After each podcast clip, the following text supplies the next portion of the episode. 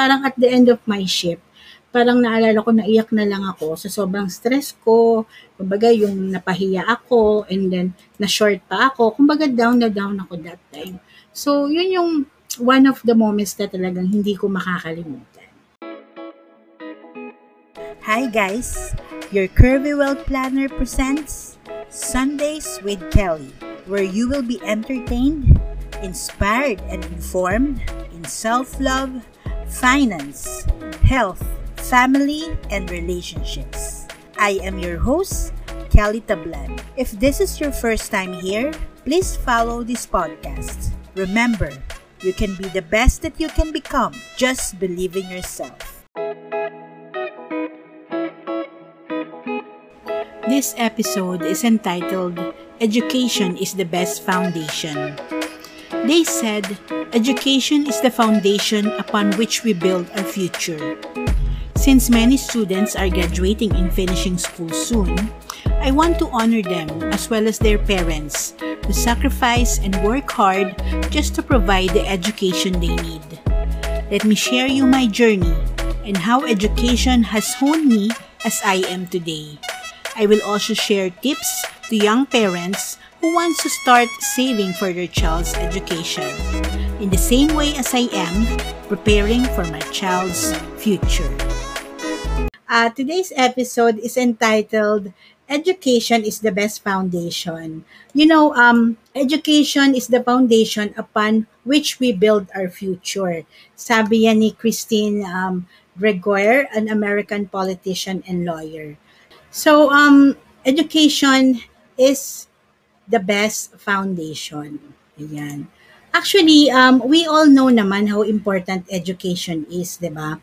Um, kapapanganak pa nga lang natin, sasabihin ng tatay, tatay natin, di ba? Ah, ito na yung susunod na doktor ng pamilya. Or yung mga Chinese, sasabihin, ito na yung magpapatuloy ng negosyong ipinundar ko. Kaya nga, ang mga magulang natin, di ba, nagkakandakuba para magtrabaho, para lang tayo makapagpatapos ng pag-aaral. Pero hindi rin naman yun yung, hindi rin naman sa magulang lang eh. Tayo ring mga anak, dapat natin makita yung importance of education. Kasi tulad ngayon, kahit basic job, kailangan graduate ka, di ba?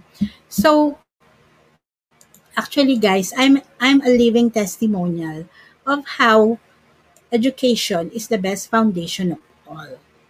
Ayan. So, to share ko lang, asa na ba yung picture? ko. Ayan. Kasi ako, ayan, yan yung picture na sinasabi ni Jason Matthew. Nahalukat ko, nahalukay ko sa baul yan. Um, wag nyo na lang hulaan kung anong edad. Pero actually, ayan, I work, um, I graduated um, Bachelor Civils Of Science in Civil Engineering in Rizal Technological University. Of course, um, before anything else, I salute my mom. Being a single mom, napagtapos niya kami ng pag-aaral. Although I graduated as a scholar, um, my mom supported us all the way. Um, also, to help her, I worked um, part-time while studying. Um, I work in Jollibee as a service crew and in Chowking as a cashier. Um, mahirap, pero kinaya ko yon. Um, I remember nung cashier ako sa Chowking, ang haba ng pila noon. Um, I don't know anong occasion eh. Basta sobrang haba ng pila. Tapos, um, dalawa lang yata kaming cashier noon. So, hindi ko malilimutan talaga yung araw na yun. Kasi, sa sobrang haba ng pila, tipong nagkakagulo na yung mga tao. And then, sabi nung head chef namin sa Chowking, or parang siya rin yung in charge sa amin during that time, sobrang dami ng tao, so nagkagalit na siya. Bigla niya akong sinigawan. Nagtingin na yung mga tao, kasi nga, sabi, sa, sinigawan ako, tapos sabi, ano ba yan, bilisan mo nga, sobrang bagal mo, gumanon. So parang sobrang napahiya ako. So, kumbaga, um, masyado akong nagulat nung time na yun. And then dahil din sa dami ng tao na yun, alam mo yung mga scammer, sumasabay din talaga sa mga ganong pagkakataon. Merong nag-order sa akin, parang sabihin, nagbayad na siya. Kumbaga, nag, nag-order, tapos magbabayad, tapos mag-order ulit. Yung parang lilituhin ka talaga na, at pagkatapos, pag hihingin mo na yung bayad, sasabihin niya, ay, nagbayad na ako ah, sukuli ko yung binayad ko, ganyan, ganyan, sukuli ko nga, eh, ganyan, ganyan.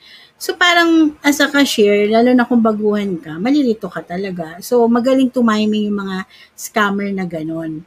Lalo na pag alam nilang maraming tao, taranta, or stress yung cashier. So, that day, hindi ko makakalimutan, na, na short ako ng 500 pesos, which is, malaking bagay na sa akin yun that time. And then, kumbaga, naging salary deduction yun. Tapos parang at the end of my shift, parang naalala ko, naiyak na lang ako sa sobrang stress ko. Kumbaga, yung napahiya ako, and then, na-short pa ako. Kumbaga, down na down ako that time. So, yun yung one of the moments na talagang hindi ko makakalimutan. Anyway, um, best day for me, of course, when I graduated. Kasi uh, feeling ko, um, natupad ko na yung pangarap ko eh. Pero di pa pala tapos yun eh. Kasi when you graduate, yung pa rin yung, yung pa lang yung start eh. You will start applying for a job, and then syempre mag-start ka, sobrang liit ng sweldo. It was a journey for me. Um, I worked in offices, in construction sites, as a technical engineer and then minsan kumbaga puyatan talaga kasi you have to finish the deadline of the project eh. And um and then of course I had an opportunity to work abroad, natanggap ako mag-work sa Caribbean. Um actually natakot pa nga ako nung una eh kasi I applied in an agency And then sabi nila, sa Turks and Caicos Island daw ako dadalhin. And then ni-google ko yun kasi hindi ko naman alam yun, hindi ako familiar dun sa bansa. So nung ni-google ko, nakita ko ang, ang mga negro ng mga tao, ganyan. Tapos parang probinsya lang siya. And then wala rin akong nakitang mga Filipino doon sa lugar na yon. Pero tumaloy pa rin ako kasi naisip ko, kumbaga ito na yung chance ko, maka, first time ko rin uh, mag-abroad. And then, uh, I think it was an opportunity for me na rin kasi okay din yun sa akin. Parang um, $2,000 or more or less, something like that a month at that time. So tumuloy ako and then I discovered, ayun, maliit nga siyang island, parang Boracay. Ayun na, puro mga negro yung tao. Akala ko walang mga Pilipino pero meron din pala kasi pinakilala ako ng boss ko doon sa um, isang Filipino doon na naging best friend and kumare ko, si Nev. Hi, Nev. Ayan. So, yun. Natuklasan ko ang daming mga Pilipino. And lalo na pala kapag maliit lang yung isang bansa, talagang pag may mga Pilipino, talagang super ano kayo eh.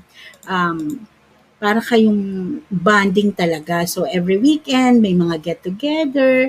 And then, on that experience, I gained friends, lifetime friends. Kasi even now, kahit we don't see each other, mga naging kumari ko, we talk in Facebook, ayun. So guys, um, as a civil engineer, I didn't pursue this career actually. Um, building houses and buildings. Kasi nga, as you all know, your Kirby Wealth Planner, I am a financial wealth planner right now. But I may not be building houses and buildings, I am now building dreams with Filipino families. And with our um, topic today, education is the best foundation. Yes, I graduated civil engineering. Um, I learned a lot, you know, hindi lang sa work, with all the people that I met, with all the places that I have gone to. Education is continuous. Right now, I'm still studying. I'm studying digital marketing, branding, and content creation. Even um, uh, last few months, uh, kakatapos lang nung aming um, I took uh, dressmaking class sa isang summer class sa Lasal, uh, Green Hills. Kumbaga online lang yun via Zoom. Um, dressmaking kasi personal eh, medyo um, fashionista ang lola nyo. So, I took that class para gusto ko matuto rin magtahi ng sarili ko mga designs ng damit and gown. So, yun, uh, natapos ko nga yun. Uh, actually, first almost a year actually namin tinake yung class. Pero iba yung experience kahit online lang. Although we get to go sa uh, mismong class, um, I think isang beses lang nagkaroon kami ng demo class, nagtahi-tahi kami doon. Pero yun, manurong na ako manahe, nagtahi kami ng blouse and skirt. So yun, iba yung experience. Kumbaga, continuous talaga ang learning. So, yun nga, right now, um, I studied branding and content creation so I can continuously give value to all of you and of course, influence all of you for self-growth, um, finance, and everything else. So, ganon ka-importante ang education. Before we start our discussion, guys, um, let's um, have our, as usual, our online karaoke. Um, itong song na to, uh, very popular to. I'm not sure, nung time ko, nung high school days to, talagang gustong gusto namin itong song na to. Kinakanta namin ng tropa ko. Pero actually, yung meaning ng song talaga maganda. The Journey by Leia Salonga. Kumbaga, I chose this song because it has been a journey for me pero this journey never stops. So, like every one of you, education is a journey. Of course, nag-aaral ka ngayon, pero continuous talaga kahit mag-graduate ka na, yung everyday na pagbabasa mo ng libro or everyday na pagwa-watch mo ng videos, still, you are educating yourself. And, you know, um, as long na meron kang input sa sarili mo, um, marami kang natututunan everyday, mas marami ka rin share sa ibang tao.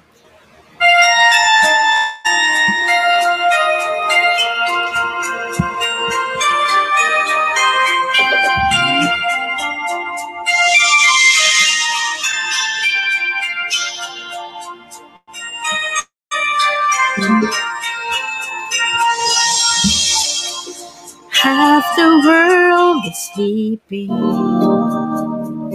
Half the world's awake. Half can hear their hearts beat.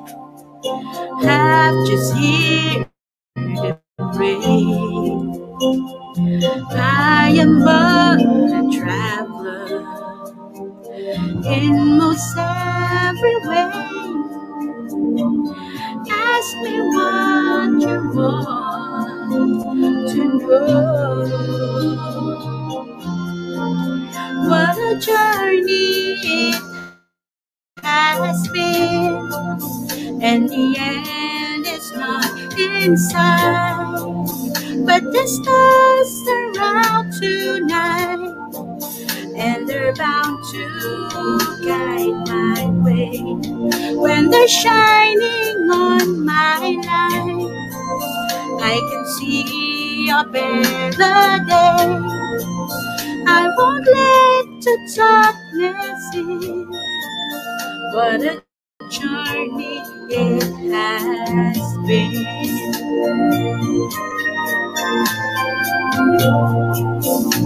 Sing along ah, with me. I have been to sorrow. I have been to bliss. Where I'll be tomorrow, I can only guess. Through the darkest desert, through the deepest snow, forward always forward I go.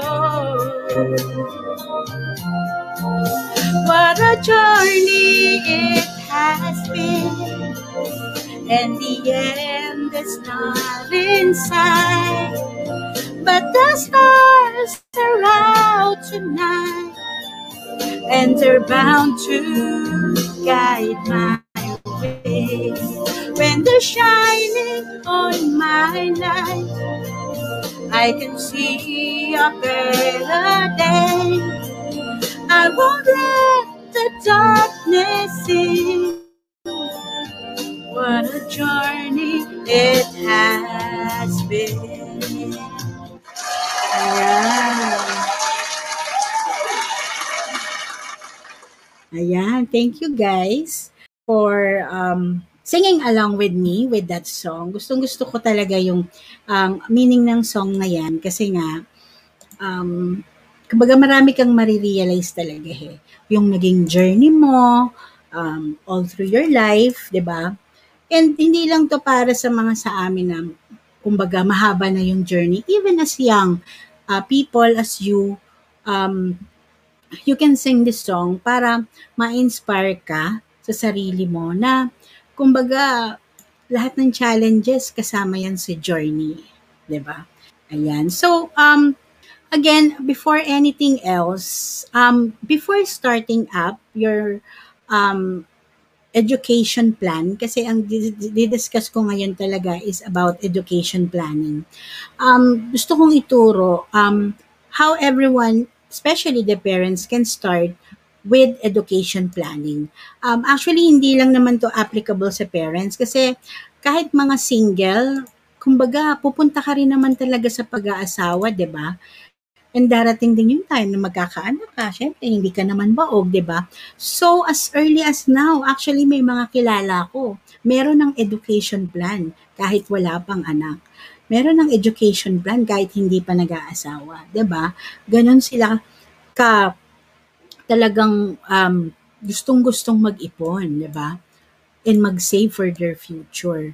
So, yun ang aking um, i-discuss later para malaman nyo kung gaano ka-importante yung education plan. Of course, lalo na sa mga parents. Ayan. We need to develop the discipline of saving. Um, it is a habit na kailangan nating sanayin sa sarili natin. So, let me share you mga diskarte muna ng pag-iipon. Of course, um, you have to cut down your expenses. Actually, itong pandemic nga, kumbaga laking tipid nga natin, di ba? Kasi hindi na tayo nagsha-shopping. Yung mga girls or mga boys dyan, hindi na nagsha-shopping ng bags or shoes. Of course, wala na tayong mga night outs. 'di ba? So itong pandemic actually it's a blessing in disguise. So ito yung parang nas na practice tayo na magtipid eh. Na kaya pala nating mabuhay nang walang mga gastusin na ganyan, walang mga larga-larga, di ba? Walang mga travel-travel. kaya pala nating mabuhay ng ganon, di ba? So, pagiging matipid, being frugal does not mean being cheap. Kumbaga, it only means na practical ka at hindi ka nagsasayang o nagwawaldas ng pera. Kumbaga, sabi nga ni Warren Buffett, di ba?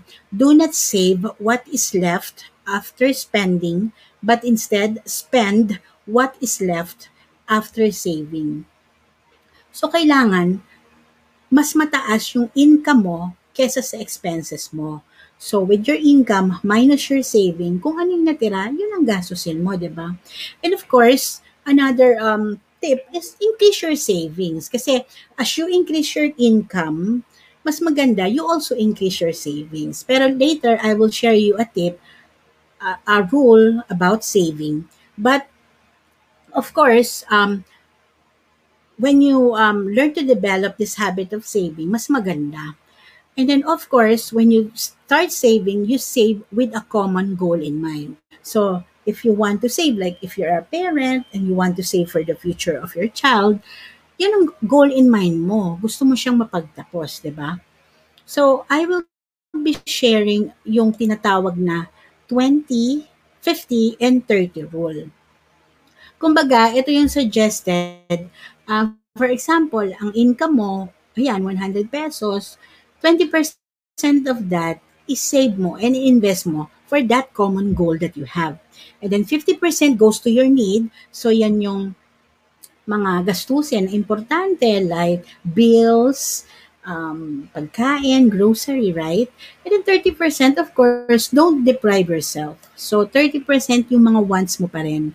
So kapag gusto mong, of course, mag-indulge pansamantala once a month sa coffee or milk tea or may nagkikrave ka ng food or something, you can use that 30% for your wants, di ba? And um, actually, ito i-share ko sa inyo, once na masanay ka na in that type of saving, Kumbaga, tuloy-tuloy na yan eh. In a lifetime, magugulat ka na lang yung maliit na tinatabi mo, yung 20 pesos sa kada 100 na tinatabi mo, magugulat ka in long term. Naging milyon na yan. ba diba? As long as hindi mo gagastusin, of course, yung sinesave mo. Ito i-share ko lang sa inyo. Ito yung projected tuition fee increase in the Philippines um, according to reddit.com. So ito, for example ha, you have a one-year-old kid now. So, ayan, example, one-year-old kid. And then, of course, magka-college siya by 2036. 'di ba? So important din yung school na panggagalingan eh, 'di ba? So ito makikita niyo dito sa table, yan ang mga tuition fee. As of 2019, tuition fee ng UST 100,000 per year. UP 50,000 per year. 'Di ba? Ayan oh. ADMO, DLS, DLSU, Mapua, 'di ba? San Beda, Selma. So, yan ang mga um, tuition fee.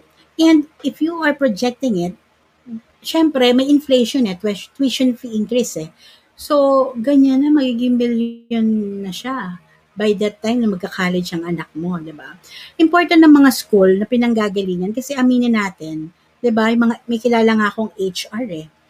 Sabi niya, kapag may mga nag-submit daw ng resume noon sa kanila, talagang tinitignan muna yung school. Ngayon kung ano yung magagandang school, yan ang iniibabaw na na i-interviewin. Ngayon yung mga not ano not popular school, yung mga nasa ibaba, 'di ba? Kumbaga, kumbaga lalo na dito sa Pilipinas, tinitignan talaga yung school. Kaya ako actually gusto ko talaga um, kung saan mag-aaral yung ano ko. As much as possible, gawan mo na ng paraan na mapunta siya sa magandang school. Although ako naman, yun nga, State University, I graduated from that and I graduated scholar. Siyempre, um, I started naman kasi in humble beginning, kumbaga eh. Mom ko lang as a single mom yung nagtaguyod sa amin eh. Although ako naman, um, nakakapasa naman ako sa mga job interview kasi talagang inaral kong maging magaling sumagot sa interview para pumasa dun sa mga job application, di ba? Pero ikaw, halimbawa, pag-aaralin mo yung anak mo. For example na lang, dyan sa DLSU, De La Salle, di ba, University, tignan mo, you need at least 1.5 million pesos for the tuition fee. And that is only per year kung magka-college siya by 2036. And for a four-year college, four-year course, 1.5 million per year is 6 million for the whole school, 'di ba? For um four years ng course na 'yon. And then tuition fee pa lang 'yan, wala pa yung mga baon niya, wala pa yung projects or dormitory, ba, etc. Ako like yung anak ko nga, gusto daw niya maging profession, esports, and web development. So, tingin ko pa lang yung course na yun, mahal na yun, di ba? And I've heard very few schools pa lang yung nag-offer nun. So, I already started with his educational plan or educational fund. So, what is an educational fund? An educational fund actually is saving for your child's education fund that has a potential to grow with remarkable interest upon maturity, and that ensures a child's educational future. Planning for your child's education is a long term goal, and the best time to start planning is as soon as they were born. Diba? Kasi the longer time you have until your child enters college, the more you can grow the fund that your child needs. So, um, we have different um, investments for educational fund. So, yan ang ituturo ko sa inyo para at least may idea kayo sa mga single dyan bago kayo maging parents and sa mga parents naman dyan na, na hindi pa nakakapagsimula para sa education ng mga anak nila. ba? Diba? The, these are the different um, investments for education fund. So first, syempre banks. Ayan, syempre kung meron ka namang um, pera, of course, mag-save ka for your um, emergency fund. And of course, meron ka ring long-term um, savings like a time deposit sa bank. Although, um, sobrang liit kasi ng interest sa banks. Like sa BPI nga, regular savings account, that's 0.0125% per annum. Sobrang liit. Like if you have 100,000 um, savings, that's only 12 pesos and 50 cents per year, 'di ba? Kumbaga, bariyang-bariya. Pero although slightly time deposit sa banks um 1 to 3% per annum. So like if you have 100,000, like pwedeng maging 2,000 per annum. Um still maliit pa rin kasi per year 'yun eh, 'di ba? 2,000 lang tinubo ng 100,000 mo. 'Di ba? So although um uh, yan ang another um savings or investment for education fund, time deposit, diba? Another um, investment that I can um, give you is real estate income.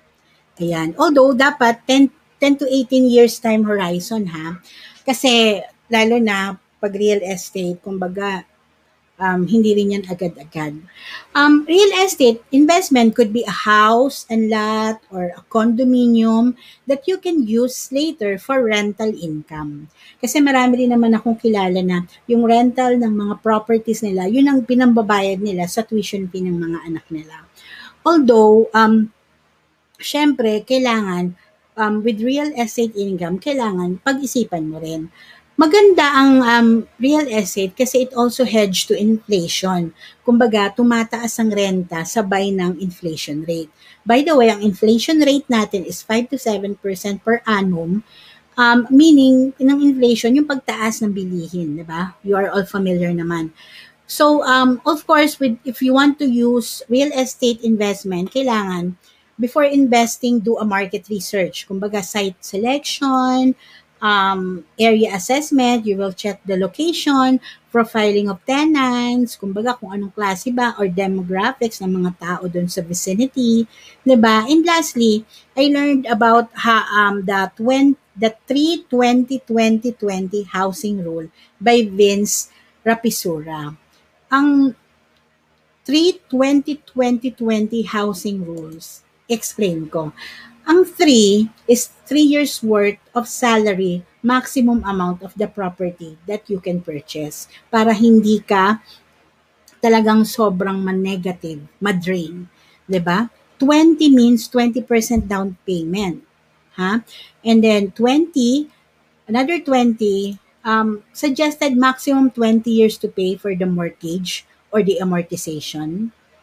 And then yung another 20 is 20% of your monthly income allotted for the amortization. So, kumbaga, um, for example, 30,000 ang per month mong kita, 20% of that is 6,000 per month. So, yun ang suggested at least na monthly amortization mo huwag kang kukuha ng sobrang taas dahil baka hindi mo mabayaran.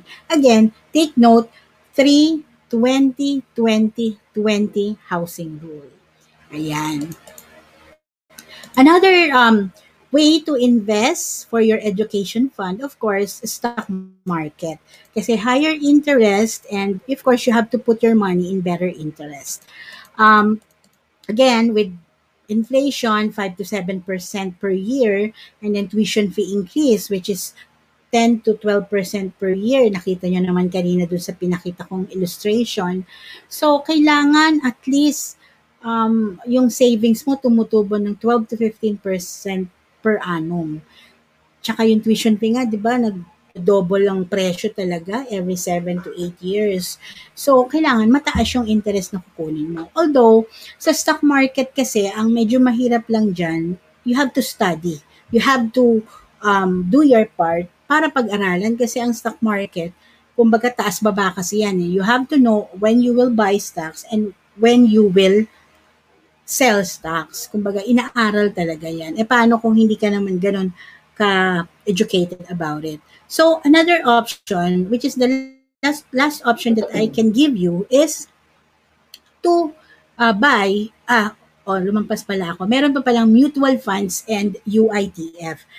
Ito naman offered by banks na sila na yung magmamanage ng fund mo. You just have to do your part, um, pay them for that. And then, yun, tumutubo rin yung money mo. That's another way. And then lastly, yung sinasabi ko is buy an educational plan. Yan. So, ang educational plan, para yung savings and investment, pero with guaranteed protection. Kasi, VUL or variable unit link. So, I'll give you the advantage of that. Una, regularity of investments. Kasi this is a long-term investment. So, if you start earlier, if you plan today, you will reap all the fruits in time. Regularly, when you pay the premium, a part of it is invested sa mutual fund or depende kung saan um, fund na pipiliin mo depending on your risk appetite. So, ganun kaganda kasi long term pero it will reap fruits. It will earn cash value in time. ba? And then also yon as what I've mentioned, specialized fund depending on your risk appetite. So, kung halimbawang medyo short term, malapit na mag-college, sa invest mo lang siya sa mga bonds para less risk. Kung medyo malayo-layo pa, ayan, diversify mo, 'di ba? And also, other advantage is security. Kasi with the VUL or with that educational fund, you can you have an option to add waiver of premium. So para ito sa magulang. Kasi ang gagawin mo, sa so kukunin mong educational plan, ikaw yung owner ng educational plan. And then ang ano, ang insure is yung anak mo.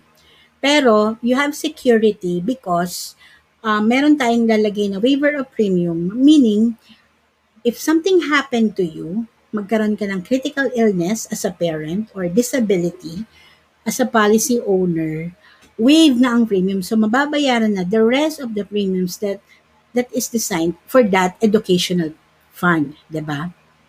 And then, of course, protection kasi may life insurance. Pero, yun nga, um, yung life insurance natin in a form of waiver of premium. Kasi if something happened to you, wag naman sana, bayad na yung the rest of the educational fund.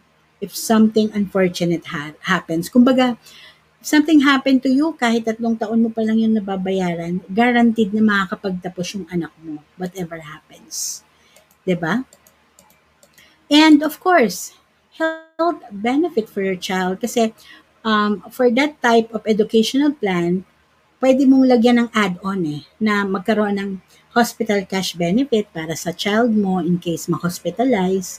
And then also, pwede rin magkaroon ng additional option for critical illness claim. So, pwede ka magkaroon ng cash claim for the child in case of critical illness. Actually, kahit juvenile, uh, maraming pwedeng maging critical illness dyan. Eh. So, you have to be ready for those times of unfortunate events. And then, flexibility. Ayan, flexibility. Kasi, um, cash benefit itong educational plan eh. So, at the time of maturity, for example, mag, um, nag-college yung anak mo, eh, scholar pala. Ang talino pala, di ba? Since cash yon you can use it for another purpose. Pwedeng hindi mo muna withdrawin, you can use it for retirement, or you can use it for business, kung halimbawa nag-graduate ng anak mo, gusto niyo mag-put up ng business, why not give that money for to start up a business? Or pwede mong irigalo on his graduation day for a car or a travel, di ba? And lastly, assistance. Kasi with the educational plan, you get it from financial advisors like me and you will get a lifetime service with a financial advisor. Um, kumbaga, anything like with your plan, fund switching, kung gusto mong iba-ibahin kung saan mo i-invest yung savings mo, or if you have extra, pwede ka mag-advance payments, or kung delayed payments naman, medyo kinapos, pwede mo yung tanongin sa financial advisor mo kung paano gagawin. Also for financial advice. So, ganun kaganda, ganun ang advantages ng pagkakaroon ng educational plan. Ayan. So I hope um, medyo na open mind kayo about this kasi alam ko marami rin mga hindi pa alam about these types of education plan. Ito ginawa ko tong tula na ito para sa mga at uh, ginawa ko tong tulan to para sa anak ko. Pero this is tula ni ina, kumbaga tula ng mga parents para sa anak nila.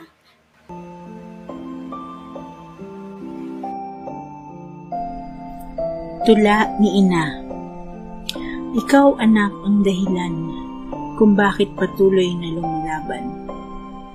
Yakap mo at halik ay labis na kasiyahan.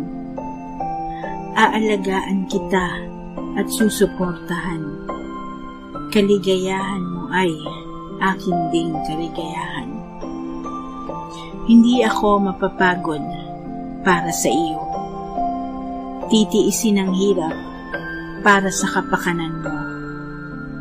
Pagmamahal na walang katumbas ay aking pangako. Paghahandaan ko ang kinabukasan mo.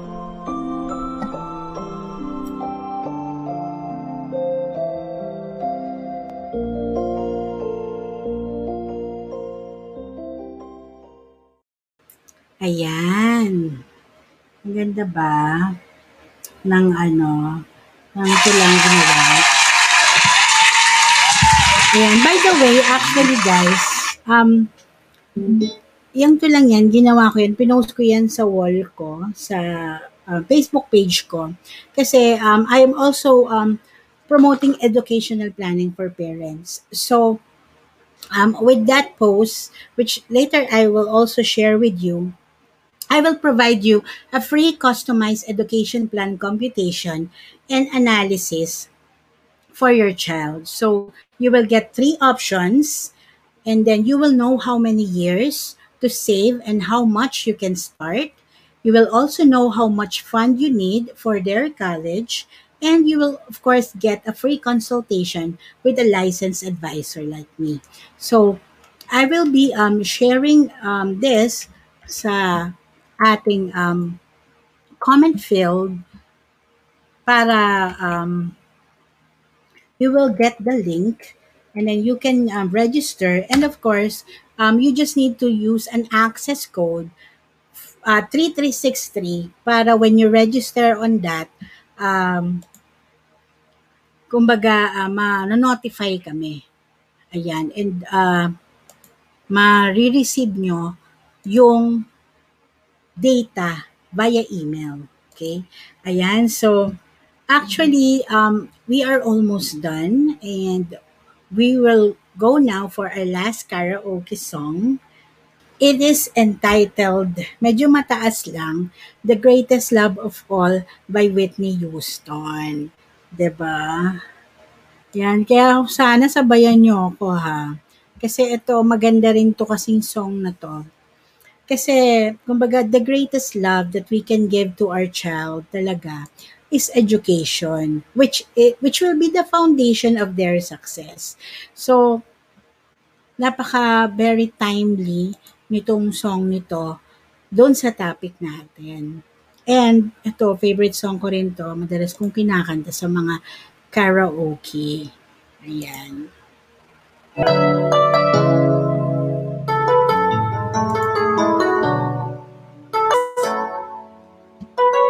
Leave the children off the way. Show them to make it easier. Let the children's laughter remind us how we used to be. Everybody searching for a hero. People need someone to look up to. I never found anyone who fulfilled my needs a lonely place to be. And so I learned to depend on me. I decided long ago never to walk in anyone's shadow. If I fail, if I succeed, at least I live as I believe. No matter what they take from me, they can't take away my dignity. Because the greatest love of all is happening to me. I found the greatest love of all inside of me. The greatest love of all is easy to achieve. And learning to love yourself is the greatest love all. I believe the children are our future. Teach them well and let them lead the way. Show them all the beauty they possess inside. Give them a sense of pride to make it easier. Let the children's laughter remind us how we used to be. Ayan, natapos na. Alright. So, again, the greatest love of all is education for our children, which will be the foundation to their success. Yun ang pamanang hindi mananakaw ng sino man. At walang kasing saya kung alam nating matutupad kung ano man yung pangarap ng anak natin sa tulong natin. And that is the gift of education that we can prepare for them. Diba? Pakin tayo. Thank you guys for watching Sundays with Kelly and I hope that you had fun and you will be, you were inspired by today's episode. Diba? That's it for this episode. Thank you so much for listening to Sundays with Kelly. Again, if this is your first time here, consider to follow this podcast on Spotify. For more of our content, you may like and follow our Facebook page and subscribe to our YouTube channel. The name is Your Curvy Well Planner. We are also on Instagram and Twitter. Catch you again next Sunday and remember, you can be the best that you can become. Just believe in yourself.